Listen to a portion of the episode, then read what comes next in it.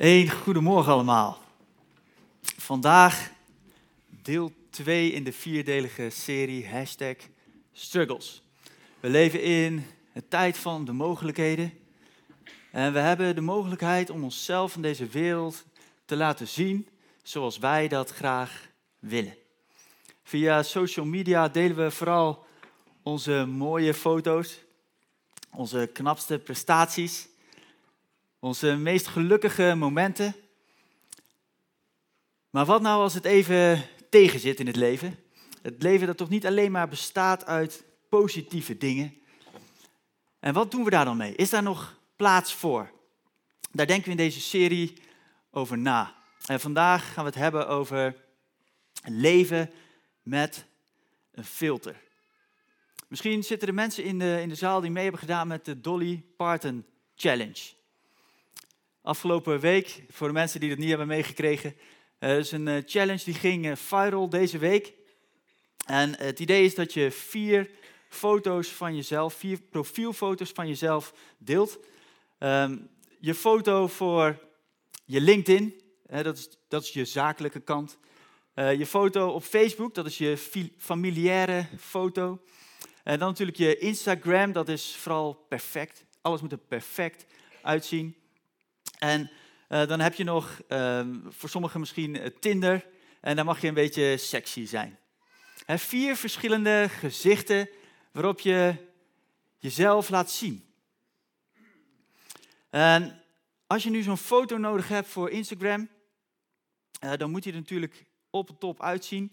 En wat je dan tegenwoordig kan doen, al heb je een spontane foto en zeg je nou van, er is nog enige ruimte voor verbetering uh, zoals misschien deze uh, mooie jonge dame. Als ze zo'n foto maakt, van een spontane foto zonder make-up, en ze wil die op Instagram zitten, uh, zetten, dan zal ze misschien moeten voldoen aan dat perfecte plaatje. En dan kun je een filter erop zetten en dan krijg je zoiets als dit.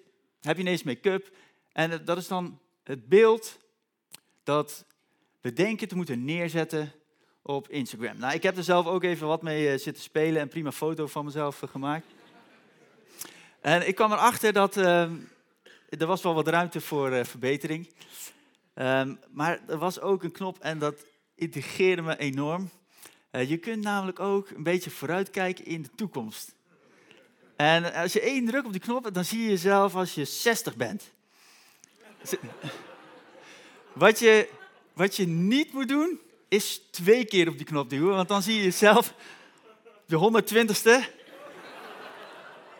nou goed, ik wil hier niet op jullie eh, netvlies inprenten. Maar je kunt jezelf tegenwoordig laten zien op een manier zoals jij dat wil. En daar gaan we vandaag over nadenken. En dat wil ik doen aan de hand van een verhaal over een held uit de Bijbel. Een held uit het Oude Testament, genaamd Mozes. Mozes was iemand die werd door God gebruikt op een hele speciale manier. En hij had hele bijzondere ontmoetingen met God. God sprak tot hem en hij mocht het volk, het volk Israël, mocht hij leiden. En als hij dan zo'n ontmoeting had met God, dan kwam iets van die heerlijkheid van God, die kwam dan op Mozes. En het zorgde ervoor dat zijn gezicht glansde. En dan is er zo'n moment, dan komt Mozes van die berg af en zijn gezicht straalt helemaal. En dan kun je lezen dat Mozes dan een doek voor zijn gezicht doet, een sluier om die glans te verbergen. En waarom hij dat doet, daar gaan we zo meteen naar kijken. Daar gaan we over lezen en dat doen we aan de hand van een stuk uit het Nieuwe Testament.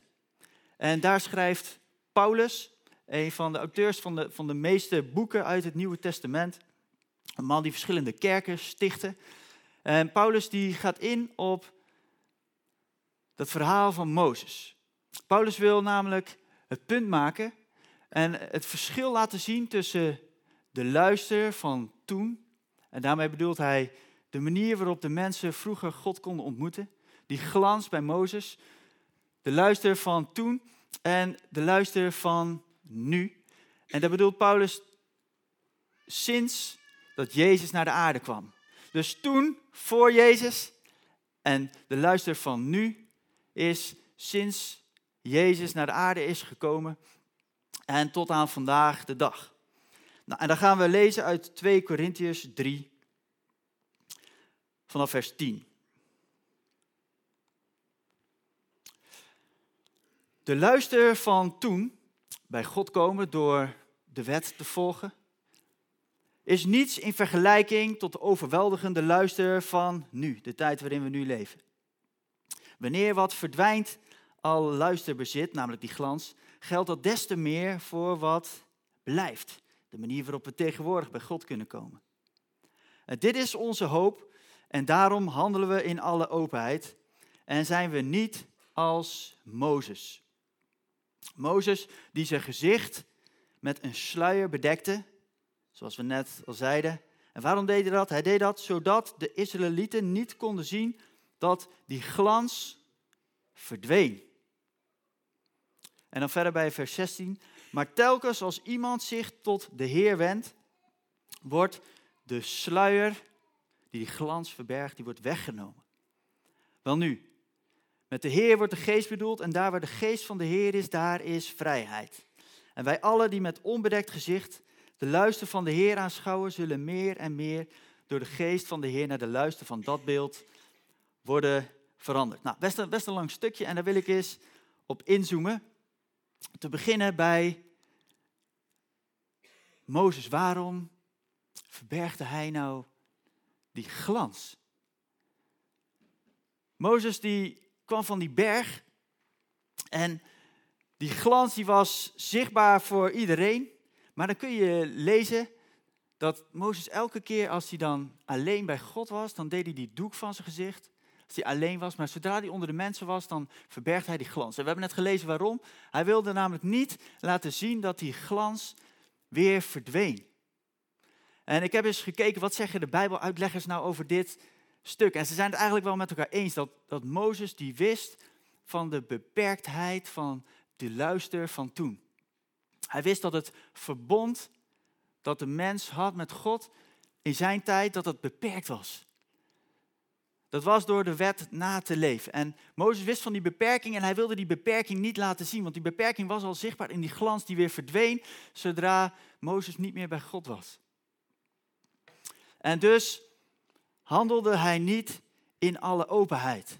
Liet hij niet zien wat er eigenlijk een beperking was. En misschien denk je, oké, Mozes handelde niet in alle openheid, oké, maar ik kan me voorstellen dat Paulus die, die zegt dit, en dat de mensen, zeker de Joden in die tijd, toen ze dit hoorden, dat Paulus zegt, we moeten niet zijn als Mozes, dat het behoorlijk shocking was. Hoezo niet? Mozes is, dat is die held uit het Oude Testament. Die held, iedereen wil toch wel iets meer gaan lijken op Mozes. Waarom moeten we nou niet zijn als hem? Ik denk dat het behoorlijk shocking was. Niet zijn als Mozes, want hij handelde niet in alle openheid. En ik denk dat dat wel een herkenbaar probleem is van deze tijd. Dat we wel iets van de glans willen laten zien, maar niet de beperkingen van. Dat we niet altijd in alle openheid willen handelen. En Mozes had best een hele goede reden, een goede reden die helemaal niet egoïstisch was. Die was niet op zichzelf gericht. Nee, Mozes die was gericht op dat verbond tussen God en de mens. En hij wilde dat de mensen het mooie zou, zouden zien en niet de beperking. Maar tegenwoordig lijkt het wel alsof we geen goede reden nodig hebben om die beperking niet te laten zien. Vandaag de dag is het ontzettend moeilijk om authentiek te zijn, om echt onszelf te zijn. Dat zegt Amerikaanse hoogleraar Stephen Joseph. Die schreef een boek over authenticiteit. En hij zegt, vandaag de dag is het ontzettend lastig om authentiek te zijn. En dat komt door een heleboel redenen. Er is een hele hoge verwachting. En eigenlijk het belangrijkste is wel is dat er een ideaalbeeld is gecreëerd waar eigenlijk niemand aan kan voldoen. Maar we hebben wel allemaal het idee dat we dat zouden moeten. En dat werkt ook onbewust. En als we van iedereen alleen maar de mooie kant zien, als iedereen alleen maar de gelukmomenten deelt, als iedereen alleen maar dat ideaalbeeldje zoveel mogelijk nastreeft en dat wil laten zien aan de buitenwereld, dan versterken we elkaar daar natuurlijk enorm in. En zo hebben we tegenwoordig verschillende identiteiten die we aannemen. Een identiteit op ons werk. En daarin proberen we die, die ideale werknemer proberen we na te streven. Die ideale leidinggevende proberen wij te zijn. En thuis, misschien als ouder, proberen wij de beste ouder te zijn. Te voldoen aan dat plaatje. Allemaal verschillende gezichten, zoals die Dolly Parton Challenge. En wat ik ook zo fascinerend vind aan dit verhaal is dat wat er eigenlijk gebeurt met Mozes, die glans op zijn gezicht, is natuurlijk iets ontzettend bijzonders. God is dichtbij. En, en er staat er zo'n verhaal, Mozes ging dan die berg op en dan heeft hij zo'n gesprek met God en dan vraagt hij, God mag ik uw glorie zien? En dan zegt God, dat, dat kan niet zomaar, want dan sterf je. Maar weet je wat, als jij je nou verbergt in die klif, dan doe ik mijn hand voor jou. En dan ga ik aan jou voorbij. En dan, en dan zien we Mozes die dus helemaal die heerlijkheid van God over zich heeft. En ik kan me voorstellen, hoe geweldig is dat? God dichtbij.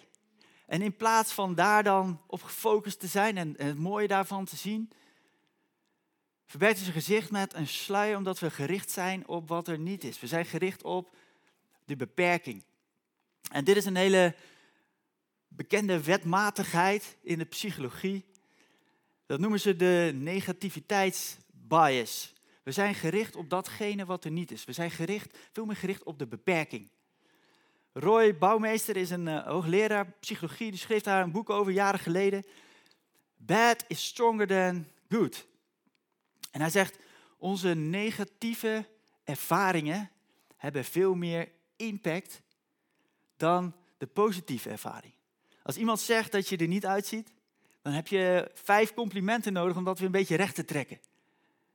En wat we dus doen is, we proberen dat negatieve dat proberen we te vermijden. Als we dat toch eens kunnen vermijden. Want dat doet pijn en dat maakt impact. En hoe doen we dat? Hoe kunnen we dat vermijden? Door perfect te zijn.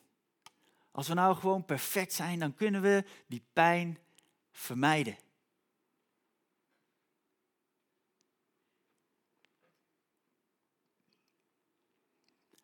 Maar wat moeten we dan met onze worstelingen, onze teleurstellingen, met onze hashtag struggles?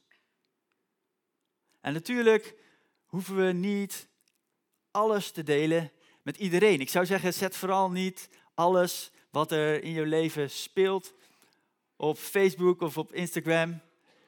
Het deel niet alles met iedereen, maar heb wel iemand met wie je alles deelt.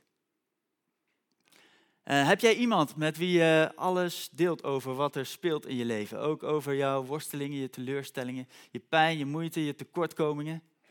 Niet alles met iedereen, maar iemand voor alles.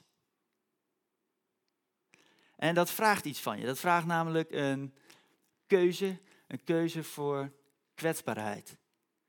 En kwetsbaarheid is iets wat we moeilijk vinden vandaag de dag. Misschien heb je die bestseller wel gelezen, De kracht van kwetsbaarheid van Brené Brown. Een boek waarin ze vertelt over de moeite die we hebben met kwetsbaar zijn. En zij beschrijft het tijdperk van de schaarste. Als vandaag de dag, het tijdperk van de schaarste. We zijn nooit goed genoeg. We zijn nooit perfect genoeg, niet slank genoeg, machtig genoeg, succesvol genoeg, slim genoeg, nooit veilig genoeg. We zijn nooit bijzonder genoeg. We komen op allerlei fronten tekort. Althans, dat is de beleving. En als we dat zouden toegeven, dan moeten we dus kwetsbaar zijn. Maar dat vinden we tegenwoordig eng. Dat zien we als een negatieve emotie en dat proberen we te voorkomen. Dus wat we doen is, we heffen een schild op. Zodat we niet kwetsbaar hoeven te zijn en kunnen laten zien dat alles er goed uitziet. En weet je wat nou het probleem is daarmee? Is op een gegeven moment doet het pijn. Het gaat pijn doen als je alles voor jezelf houdt. Als je alleen maar een schild opheft. Als je alleen maar die sluier voor je hoofd houdt. Je alleen maar het mooie wil laten zien. Als je lacht, terwijl je eigenlijk helpt. En uh, ik wil jullie een, uh, een, lied laten horen met deze titel. Ze helpt, maar ze lacht. Een uh, lied van de zangeres Maan. En tijdens dat lied wil ik je vragen dus over na te denken. In hoeverre speelt het ook bij jou? Net als Maan in het laatste couplet aangeeft dat het voor haar eigenlijk ook wel speelt. De vraag hoe is dit bij jou?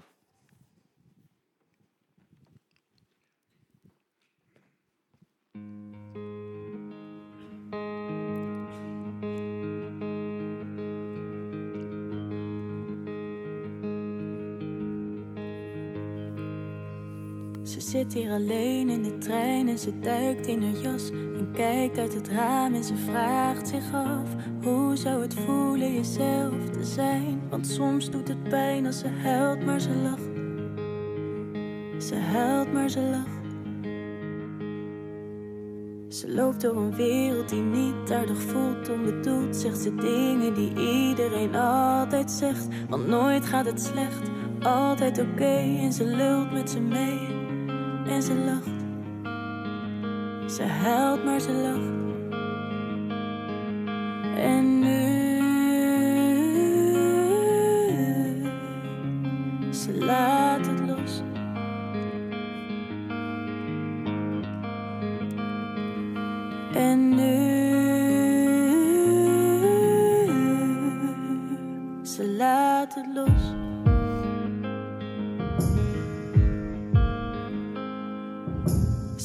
Alleen als ze loopt in de stad en ze kijkt in het raam, ziet een ander er staan en ze weet wie het is, maar ze wil haar niet zijn en gaat door met de schijn. En ze lacht, ze huilt, maar ze lacht. Wat als ze morgen besluit niet te schuilen, haar betere ik voor haar ware gezicht te ruilen? Zullen de vrienden die zij wil vertrouwen nog steeds van haar houden? Als ze huilt, als ze huilt en niet lacht.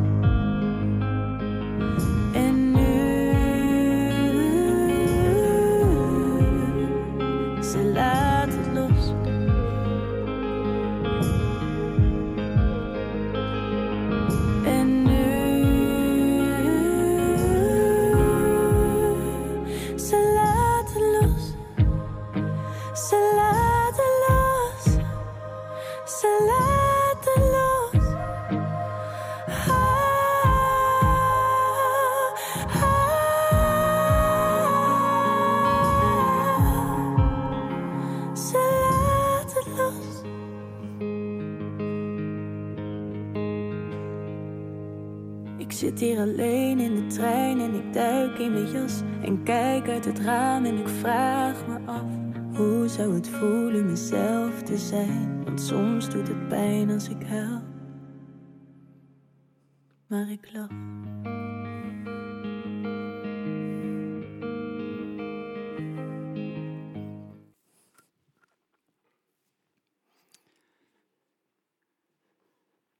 Ja, en de vraag is natuurlijk, hoe komen we op dat punt? Dat je kunt zeggen, ik laat het los. Hoe kom je er nou van af dat je denkt iemand anders te moeten zijn of je anders voor te moeten doen? Hoe kom je nou van die sluier af? En daar wil ik eh, met jullie naar gaan kijken aan de hand van de rest van de tekst die we net hebben gelezen. En dus verder lezen, 2 Korintiërs 3, vanaf vers 16 lazen we net, maar telkens als iemand zich tot de Heer wendt, wordt de sluier, wordt het filter, wordt de koping, het schild, wordt weggenomen. Wel nu met de Heer wordt de geest bedoeld en waar de geest van de Heer is, daar is vrijheid. Telkens als iemand zich tot de Heer wendt, wordt het sluier weggenomen. En dan staat er, waar de geest van de Heer is, daar is vrijheid. God wil je vrijmaken van de geest van deze wereld, die zegt dat je aan dat ideaal moet voldoen. En hij wil je uitrusten met Zijn geest die wordt getypeerd door vrijheid. en hier zegt Jezus ontzettend veel over. Jezus die leeft voor een periode van drie jaar hier op aarde. En terwijl hij hier op aarde is, zegt hij, jongens, er komt een tijd, dan moet ik naar de hemel. Maar dan zullen jullie nog hier zijn. En al die mensen die na jullie komen. En ik zal ervoor zorgen dat ik toch bij jullie kan zijn. Niet meer fysiek, maar door mijn geest die ik naar de aarde zal sturen. En dat is iets wat we ook hier in Nederland vandaag de dag nog ieder jaar vieren met Pinksteren. Jezus die zegt, ik stuur mijn kracht naar jullie. En jullie kunnen leven door mijn geest die getypeerd wordt door vrijheid.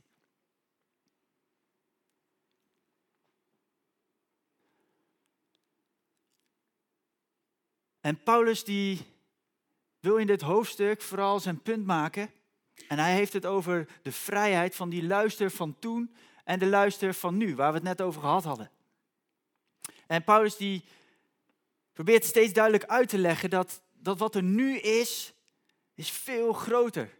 Die luister is veel groter dan toen.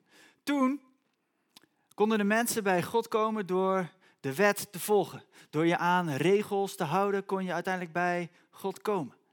En nu leven we in een, in een luister waarbij ieder mens voor God kan kiezen, hem kan besluiten gaan volgen en bij God kan komen door Jezus.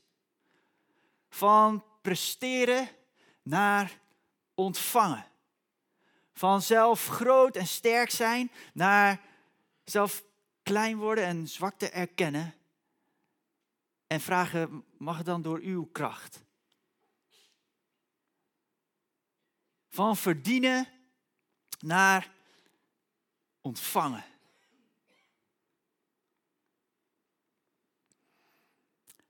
En dan het volgende stukje, 2 Corinthians uh, 3 en dan vanaf vers 18, wat we net gelezen hebben. En er staat in die laatste zin, wij alle die met onbedekt gezicht de luister van de Heer aanschouwen, zullen meer en meer door de geest van de Heer naar de luister van dat beeld worden veranderd. En wat, wat staat hier nou eigenlijk? Er staat, als wij met onbedekt gezicht, oftewel zonder sluier, de luister van God aanschouwen, oftewel bij God komen, dan zullen we naar het beeld worden veranderd. De oproep die Paulus hierbij geeft is van kom in eerste instantie eerst bij God. Doe die sluier eens af en zoek God eens op. En dan zien we een voorbeeld. Dan zullen we naar een luister van het beeld worden veranderd. Een, een beeld van volledige vrijheid. Niet gebonden aan wat mensen vinden. Het voorbeeld van je naaste hoger achten dan jezelf, ongeacht seksen, afkomst, geaardheid, ongeacht prestaties. Dan zien we het voorbeeld van liefde, onvoorwaardelijk liefhebben. Ook de minder mooie kant. Ook de fouten en tekortkomingen. Het voorbeeld van Jezus. En eigenlijk worden we hier opgeroepen om dat voorbeeld van Jezus eens te gaan bekijken. Hoe maak je dit nou praktisch? Dan zou je zeggen, in eerste instantie keer je eens naar God zonder sluier. Zorg eens dat je tijd apart neemt om even helemaal alleen te zijn bij God. En misschien ben je wel benieuwd naar wat is dan dat voorbeeld van Jezus? Wat is dan die identiteit die God voor je heeft? En daarover staat ontzettend veel in de Bijbel. Daar kun je ontzettend veel over lezen, daar kun je heel veel over vinden als je dat zoekt. Maar dan moet je het wel zoeken. En ik zat erover na te denken, hoe is dat nou voor mensen die hier zijn bij de Stadskerk en die juist op zoek zijn naar wie is God dan? Die zich juist afvragen van wie is er dan wel meer tussen hemel en aarde en zo ja, wie is dat en hoe zit dat? En hoe kun je dit dan concreet maken? En ik was daar mee aan het worstelen, over na aan het denken. En toen kwam ik een fragment tegen van de zangeres, de Nederlandse zangeres Anouk bij De Wereld Draait Door. Uh, ze had een nieuwe album gemaakt, ongeveer een jaar geleden. En op dat album stond één nummer, dat heet Red mij. En dat is een, een roep naar boven. Ze zingt, ze schreeuwt eigenlijk uit, red mij, ik smeek u op mijn knieën, red mij. En als ze dan bij de Wereld Draait Door zit en ze wordt gevraagd naar het album, dan begint natuurlijk Matthijs van Nieuwkerk meteen over dat nummer. Hoe zit dat? En ik vond het een mooi fragment en wil ik jullie even laten zien. Maar dit is het nummer Red mij. We gaan er alleen maar naar luisteren. Uh, als het Nederlands is, hoor je de tekst toch beter, onwillekeurig. We mm verstaan allemaal goed Engels, maar dat is toch zo. Laatste couplet. Uh, eerste zin. Ik ben zo iemand dat als je vraagt, gaat alles goed met jou vandaag? Ik zeg ja, terwijl ik denk, komt hier ooit een einde aan. Laatste couplet. Red mij. Laat mij niet meer los. Elke dag verlies ik sanity en trots. Red mij, laat me niet alleen. Geloof me, mijn hart is echt niet gemaakt van steen. Ik smeek u, smeek u op mijn knieën. Ik smeek u ja. Wie is u? Um, hetgene wat ik niet kan vinden op dat moment. De een noemt het God, de ander noemt het iets anders. Ik vind het heftig. Hoe bedoel je? Oh shit. Gaat die? Maar dit is.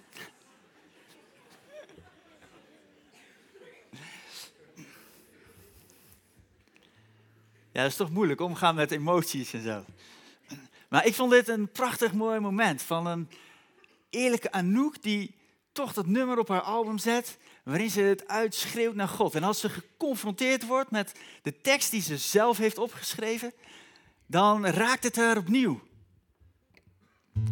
Weet je, en die tekst, ik heb het eens uh, opgezocht en ik heb dit nummer afgelopen week heel veel uh, geluisterd. Ik ben zo iemand dat als je vraagt, gaat alles goed met jou vandaag? Ik zeg ja, terwijl ik denk, komt hier ooit een einde aan? Bestaat echt alles om me heen? Klopt het wel wat niemand weet? De stemmen in mijn hoofd zijn krachtig als een orkaan.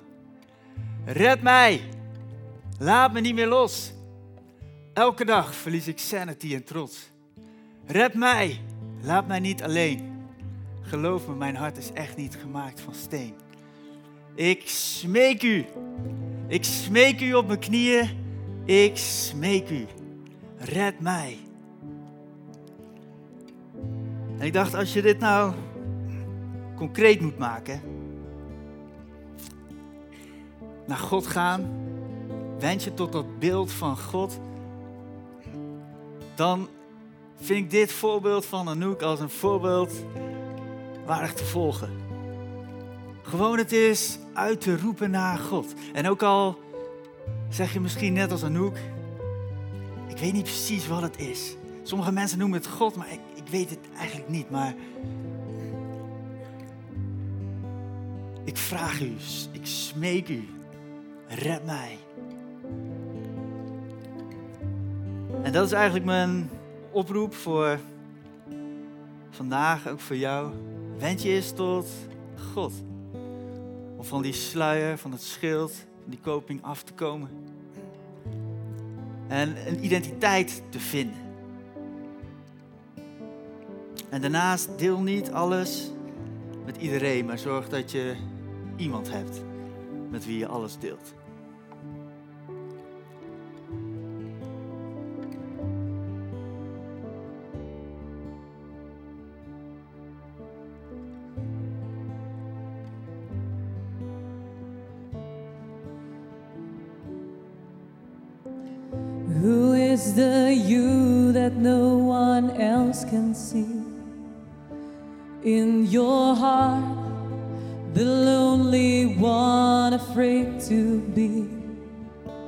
Lost again. Need a friend. You hide your soul to keep the hurt inside all alone. Your tears call out into the night. Is he there? Does he care?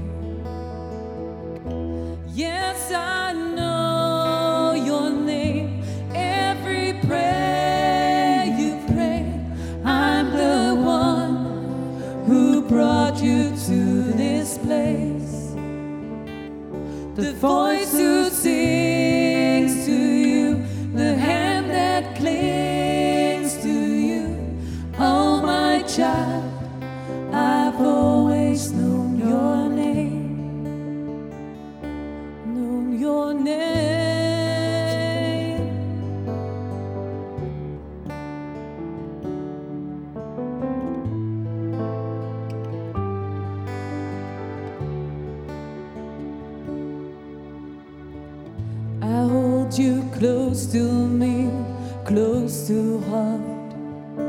And this kind of love will find you anywhere you are.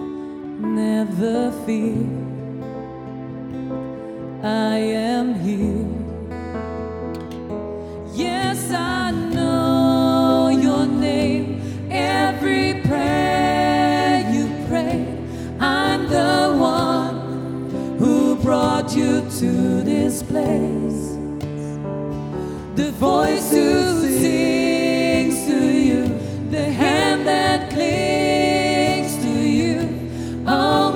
I've always known your name. Yes, I know your name. Every prayer you pray, I'm the one who brought you to this place. The voice who.